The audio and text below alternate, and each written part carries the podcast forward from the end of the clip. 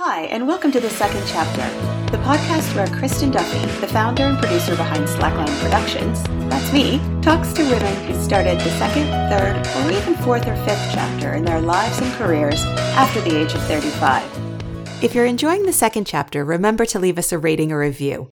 It helps others to find us, and then they can enjoy it too.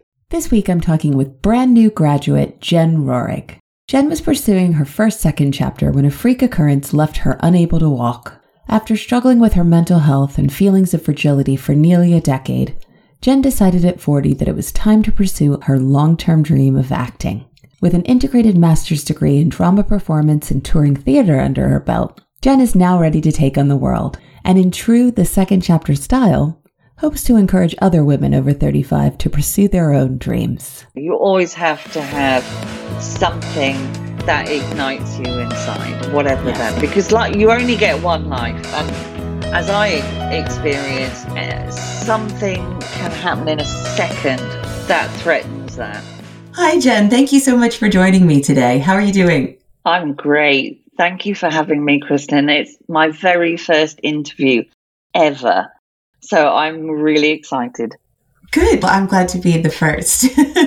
Your story is amazing, so I'm I feel really lucky that I'm just the first person to recognize that it needs to happen. Thank you. So, I'd like to start in the middle, not even quite in the middle, a little bit later than the middle of your story, because I know that you were working on your first second chapter when you were 30 and um, you had an accident. So, I want Yeah. to hear more what happened about this accident. now, this was one of those completely freakish events that came out of nowhere. I was in the process of training. I was training to be a early years teaching assistant for primary school kids.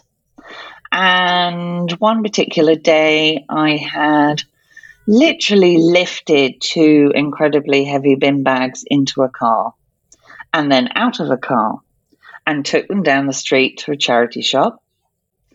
That was that. The next morning, I woke up with pins and needles in my toes of both feet. Again, I thought it was a bit weird. I didn't think anything much of it. And then over the course of that week, both legs started to become numb. And the pins and needles that started in the feet went all the way up to waist height.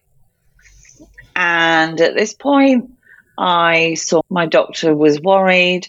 I just blew it off, said, nah, eh, I don't know, I've probably trapped a nerve. Doctor said, no, I don't think so. You might have something very rare called Guillain-Barré. It is an autoimmune attack, if you like. And she said, look, I want you to keep an eye on it. And if literally anything happens, we need to see you immediately because this could threaten your life. And again, me being 30 years old, I didn't really think a lot of that. I was still walking. And then by that weekend, I stood up to go and have a cup of coffee and couldn't put one foot in front of the other. I was literally paralyzed from the waist down. Wow. First of all, one of the things that's really interesting about that to me is the fact that your doctor was concerned and you weren't, because I do feel like so often we go to the doctor and it's like, something's wrong, something's wrong, and Mm. they won't listen. But in Mm. this case, they were Mm. telling you something's probably wrong, and you were like, eh, Yeah. it's fine. Yeah. Yeah, I should have probably heeded that warning, but I didn't. I was busy. My son was four at the time. I was like, oh, well, I'll go and see the doctor again after the weekend. At that moment of paralysis, obviously, at that point, I started to seriously panic. I ended up in the hospital. They did MRI scan after MRI scan at the local hospital. They then blue lighted me up to the Queen Elizabeth in Birmingham, where they have a neuro unit. And they eventually found that I had something called a syrinx in my spinal cord at waist height. And this is a, a very tiny fluid filled cyst. And they told me that they had never seen one in that position before because they are rare and they're normally either a genetical thing or after some sort of spinal trauma. And then normally at the top of the spine and not where mine was. Was it something that they was the bin bag lifting what agitated it? Would it have yes. been something that would have happened even if you hadn't lifted those bin bags eventually, or do they know? No, honestly, they they didn't know. Their only explanation for it was the lifting of those bin bags had agitated wow. it and had moved it maybe like a fraction of an inch, which was enough to disrupt the nerves between waist and legs. So at this um, point, you're completely paralyzed from yeah. the waist down. And yeah. what kind of prognosis are they giving you? Really, uh, pretty poor. They said, honestly, we are not expecting you to walk again. We would be surprised if you ever walked again. And was it something that they said they could remove a cyst? now I have a million medical questions. they thought about it for a fraction of a second and then said, no, we don't want to touch it because it's in the cord and because of where it was in the cord. Even if they had uh, said, maybe you will walk, potentially if they were to intervene, that could have meant I would never walk. There I was in a situation of, wow, okay, this is bad. My son wasn't even with me at the time. He was with my ex husband. It was like the school holidays. And I just went into, right, okay, I'm not having that. I'm going to learn to walk again. I'm going to make sure that I can walk again so I can care for my son, I can finish my course, I can get on with my life because I'm 30. Yes. And luckily, over the course of about two and a half weeks, the feeling started to return in my legs. And at that point, I self discharged myself from the hospital against medical advice and went home and then spent a very long time in rehabilitation with various teams of physio people who would come in every single day, try and get me walking, get me up and down the stairs. And it was a very long road physically.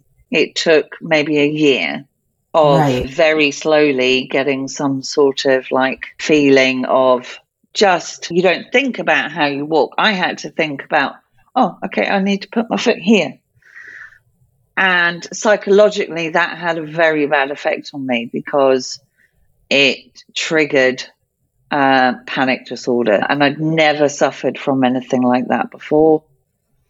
And all of a sudden, I was vulnerable, really vulnerable, out on my own.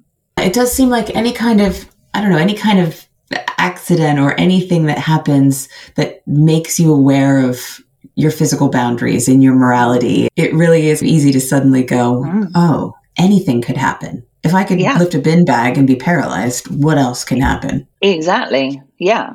Yeah. So, just going back a little bit to your recovery, I know that when you were younger, you were a dancer. So, mm. do you think uh, was there anything about your body and your the control of your body that helped or hindered in this recovery, or was it all based around where you were at that point? Yeah, my dance training didn't help me in any way because what I was discovering during the course of the recovery that it was 99% mental in terms of I would be out with a physio walking down the street. We would get to, let's say, a main road, a, a crossing, and I would need to cross over. And I might have walked absolutely fine down the street. And then the minute that we've got to the edge of a big road, that I'm looking over thinking, wow, I can't do it. My legs don't move. And, you know, that in itself ended up on a, a complete hamster wheel to the point that I would freak out any big open space where I didn't have kind of the the feeling of security of either being next to somebody or have something near me that I could um, grab onto if I suddenly felt wobbly. Mm-hmm. And all of a sudden, I did. I had all of that taken away from me. So it was terrifying. And even now, I do find myself occasionally having a little moment where I'm like, "Oh, okay, I call them my Bambi moments where I will suddenly start wobbling, standing like all pigeon toed. And it's a mental thing. So it wasn't so much to do with the physicality of getting strength back, it was more to do with overcoming a mental barrier. In the course of that, though, you ended up finishing the studies that you yeah. were. So, so how far after this time of paralysis or during the time of paralysis did you end up finishing your studies? And mentally, how did you even do that? Mentally, how I did that was sheer stubbornness. I will finish it. I'm not going to let this stop me from finishing what I'd started. Mm-hmm. So I was, oh, yeah, yeah, I was probably about six months from finishing the course. So it was probably like three quarters of the way in and I had to have six months off. And I went back to my studies in a wheelchair and I finished. And I came out with a distinction. And I was so incredibly proud of myself that I'd managed to do that. Was it something that you recognized right away that it was a real achievement, or was it something mm. that took you some time? No, right away. Because it, it was also something that I could focus on that was allowing me to not spend so much time in my head worrying about you know panic attacks and worrying about anxiety post accident and just the fact that I'd been able to achieve that was such a big deal bearing in mind that they'd said to me oh you might never walk again. That was a big deal. And I guess having it in your head that this might be your permanent condition it's not there's no reason to stop your life at that point. You have to keep living. Yeah. Yeah. So once you have this degree with distinction and you are getting over slowly physically, how did what was the mental toll in the long term? It was 10 years actually of mental recovery. I had completely turned into a hermit to the point where I wouldn't leave the house unless I was with somebody. Mm-hmm. So I had to rely on people to come and take me grocery shopping or anything, walk my dog or just anything.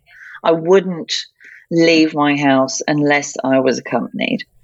So mentally, that just came to a head where I got so desperate, I went to go and see a hypnotist. And actually, he exacerbated the condition to the point where I wouldn't even leave the house with somebody, my front door would open and I would literally have a panic attack and could be completely hysterical. And then in the end, somebody recommended CBT. That therapist came to my house every week for a year and she literally saved my life because it was all about unpicking all of the negative stuff that had got into little chemical one way track in my head. And she had to break those cycles and teach me to think about things in a very different way. And at the time, you still have your son's very young as well. What was it like just being able to deal with having a young son while all this is going on?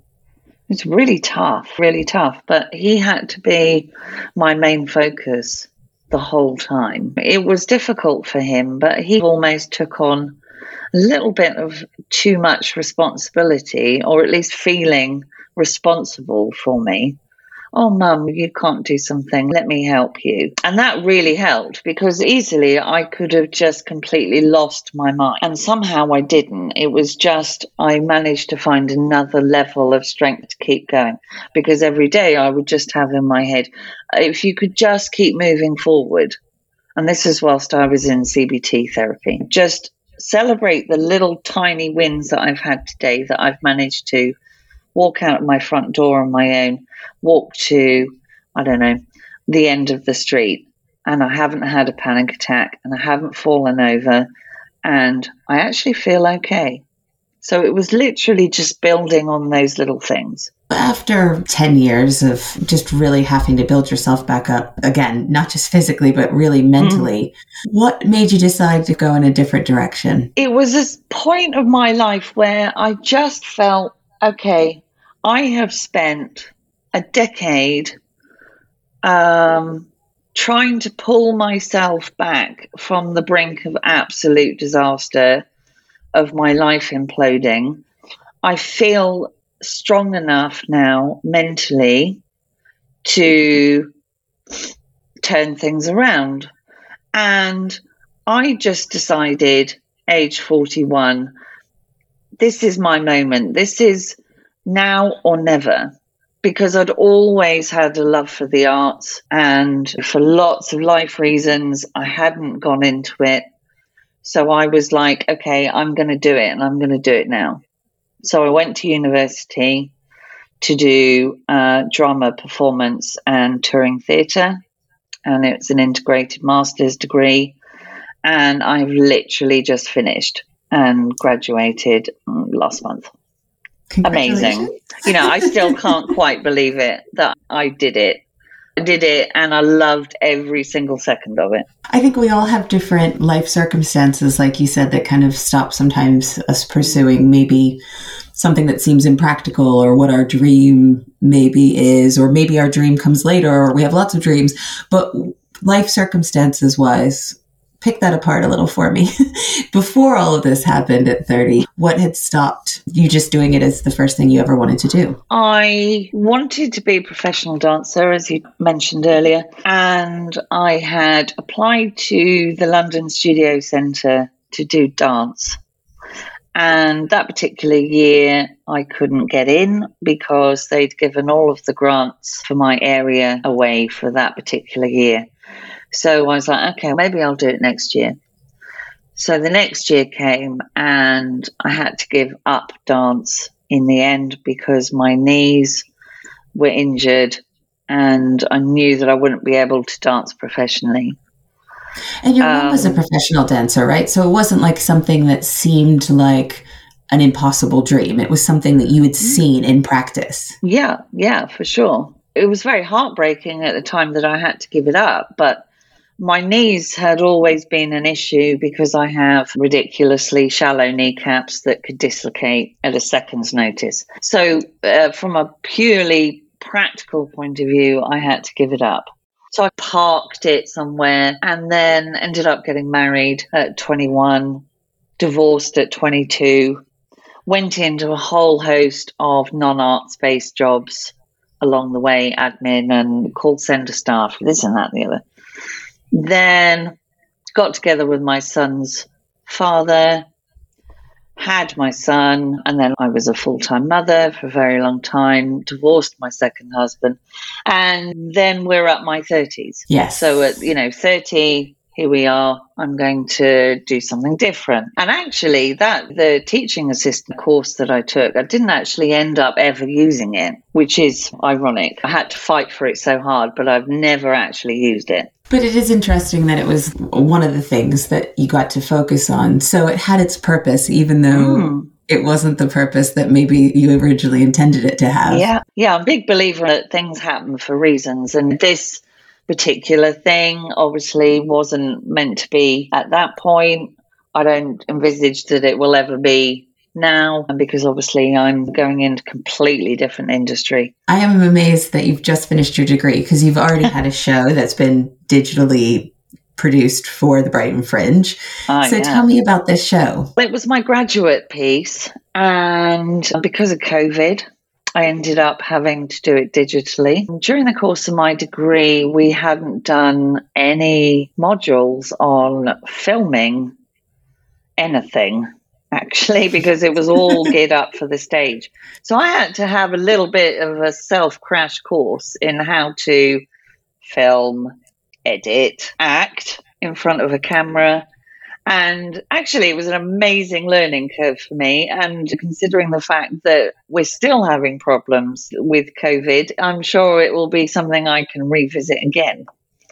So, whilst I was very disappointed that I didn't get to put it onto the stage at Brighton, it was very successful and it was in the digital section. And I'm very proud of it. And I'm literally about to start rewriting and adapting it for the stage. It's interesting that you mentioned that you think in the long term it'll serve you well because you'll probably will go back to it. But I do feel like a lot of us in the th- theater industry are talking so much about how do we carry over some of our COVID learnings? Because yeah. accessibility is an issue. The fact mm-hmm. that people that maybe, again, going back to what happened to you for 10 years, not being able to leave your house, whether physically or mentally, there were a lot of people that got to experience theater shows and participate in things that maybe are a bit more of a challenge. Yeah, how do you think you maybe will use that going forward? whilst I absolutely love and you cannot beat live theatre, there are amazing things about digital work where you can reach audiences and connect with them in a way that you cannot live. You can be much more performing as if you are having a one to one show and your audience is able to see you up really close in such a way that you can't do that necessarily on the stage. So you're able to create almost a level of intimacy that you can't on the stage. And I like that. And I also like the idea of fusing digital media with live. So I think it has a lot of merits. And creatively, I think there are a lot of things that I would like to explore further down the track, whether it's that I make another digital show or whether I film digital elements that then go into a live show. I don't know.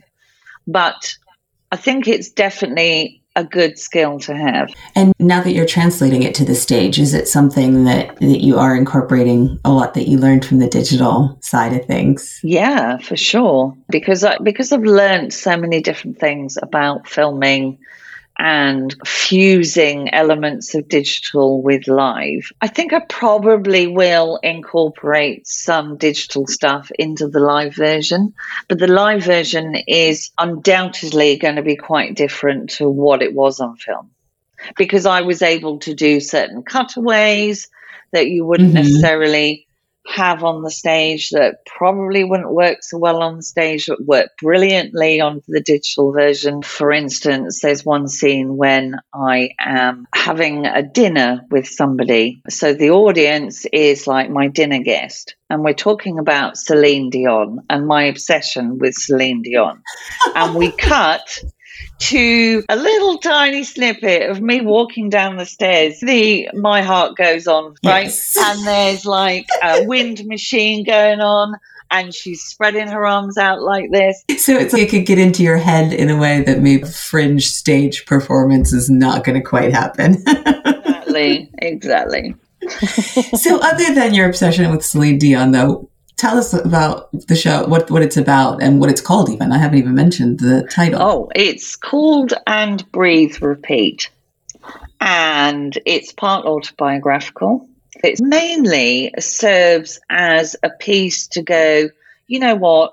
If you are a certain age, you don't have to fit into a certain mold. So I struggle even now with the expectation of what a woman of a certain age should be like, should do with their lives, should act like. And actually there's no there's no script for that. There's no script for our lives. Why do we have to do a certain thing at a certain point in our lives? So I've done everything in my life uh, the wrong way round, frankly, and I'm not going to stop now.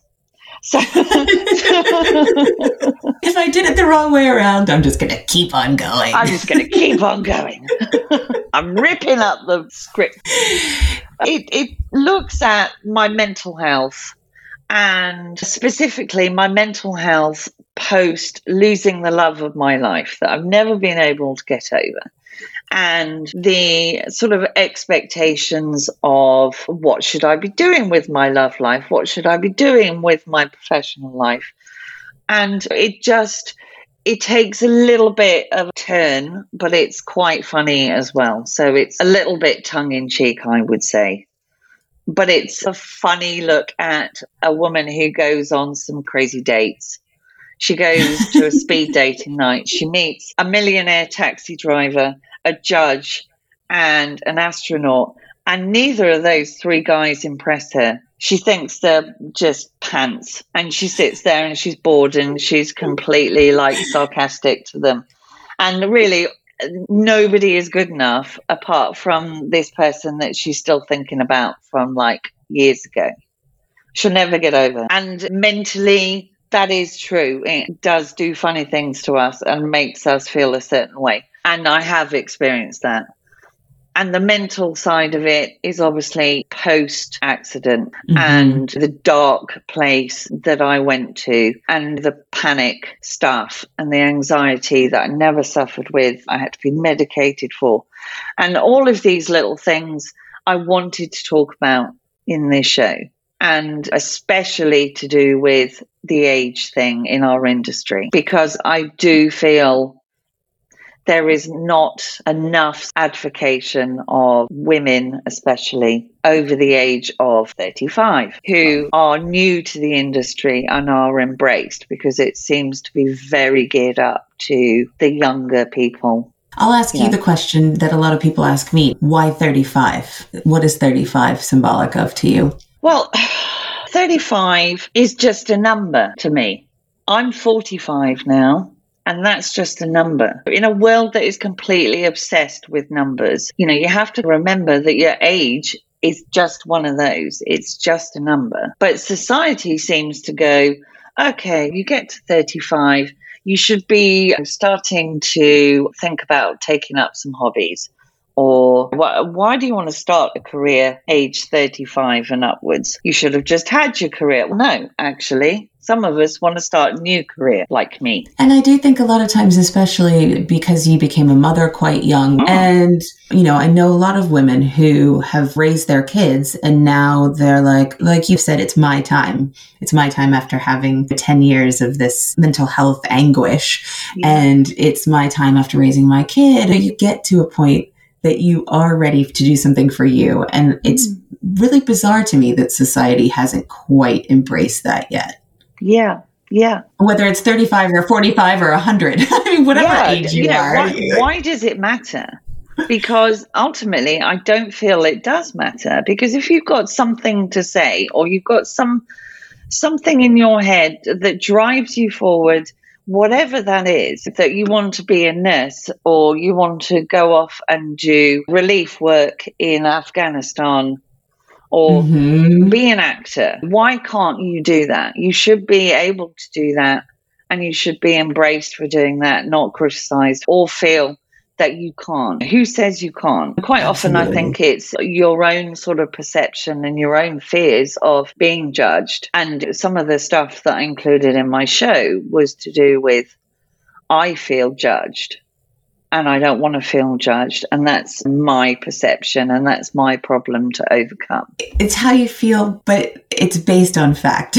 Yeah. it might be, oh, I perceive that people are saying this. We're still looking at the media and seeing it. Yeah. We're still looking at opportunities that are available. So mm. I think it's one of those things that we're all talking yeah. about it for a reason. It's not because it's we've made it up in our heads. No, exactly. yeah. And if I can inspire just one person to go, that's okay. Yeah, I can do that.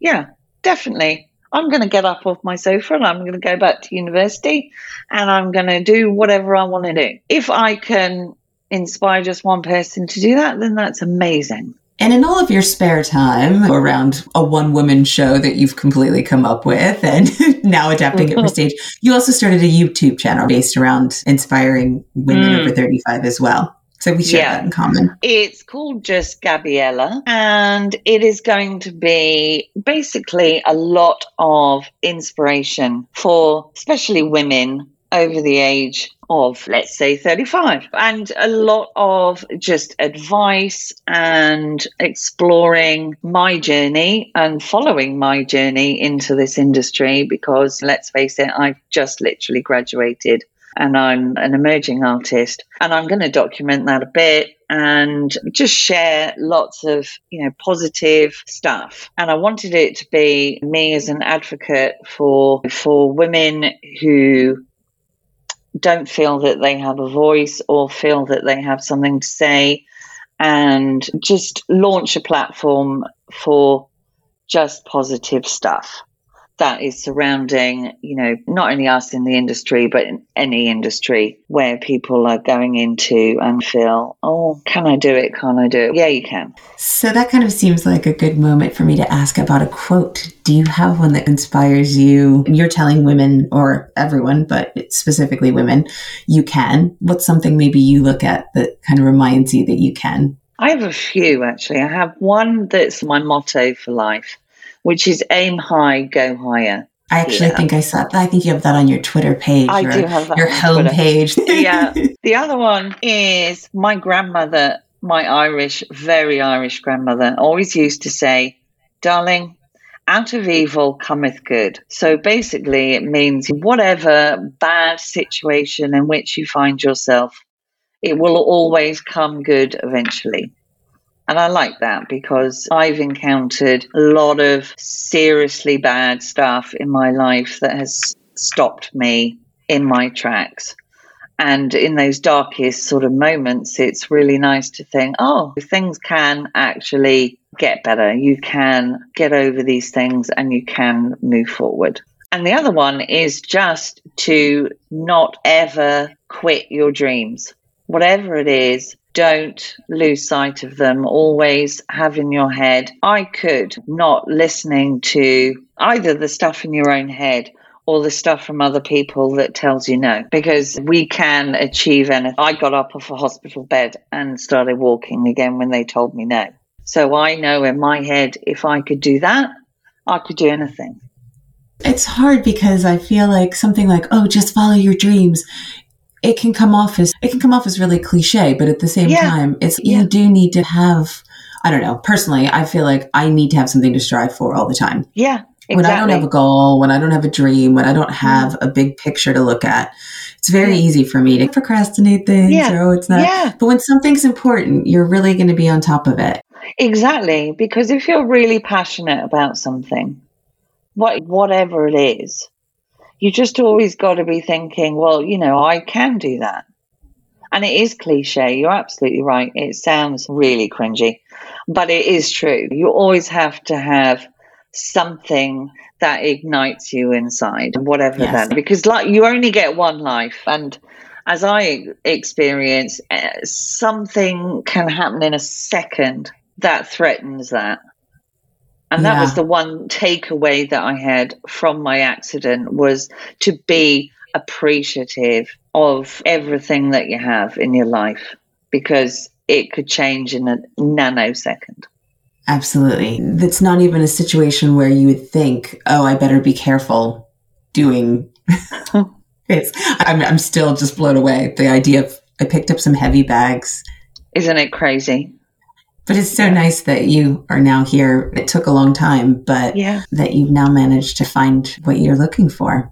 Yeah. Again, it's that karma thing. It's um not karma thing, but like fate thing. Everything does happen for reasons and they happen for you know, whatever reason it is, whether it's to teach you something, to wake you up out of sleeping through your life, or whatever. And it taught me a big lesson. I will be eternally grateful for that in a way, even though I still carry that little syrinx around. I've just learned to move past that because I spent too long thinking about it. And that prevented me from, you know, really living my life. You had your 10 years of being trapped inside mentally, physically, looking out for the next 10 years. Where do you want to be?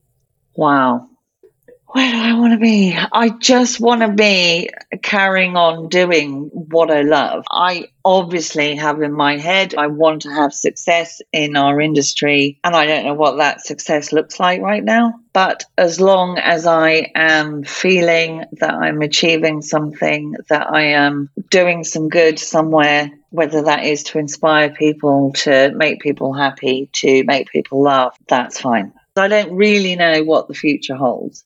And I don't mind that because it's exciting because you experiencing all of these new things. You know, I sent somebody uh, a self tape the other day, and that was for the first time, and I was so excited. And I thought, I'm bound not to get it because about 300 people went for it, and I was like, absolutely fine with that because it was a new thing I'd never done before. I was like, wow.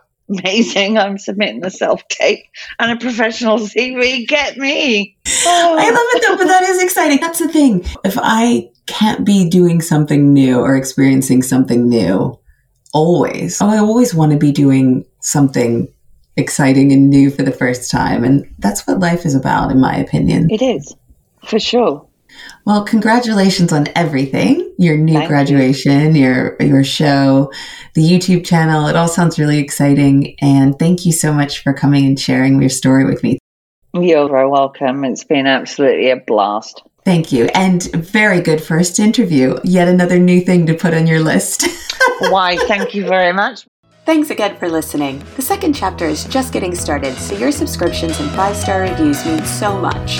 The second chapter is brought to you by Slackline Productions, a production company dedicated to redressing the balance of women's stories being told and who's telling them, with a specific focus on women 35 plus. For more about Slackline, visit slacklineproductions.co.uk. Thanks again.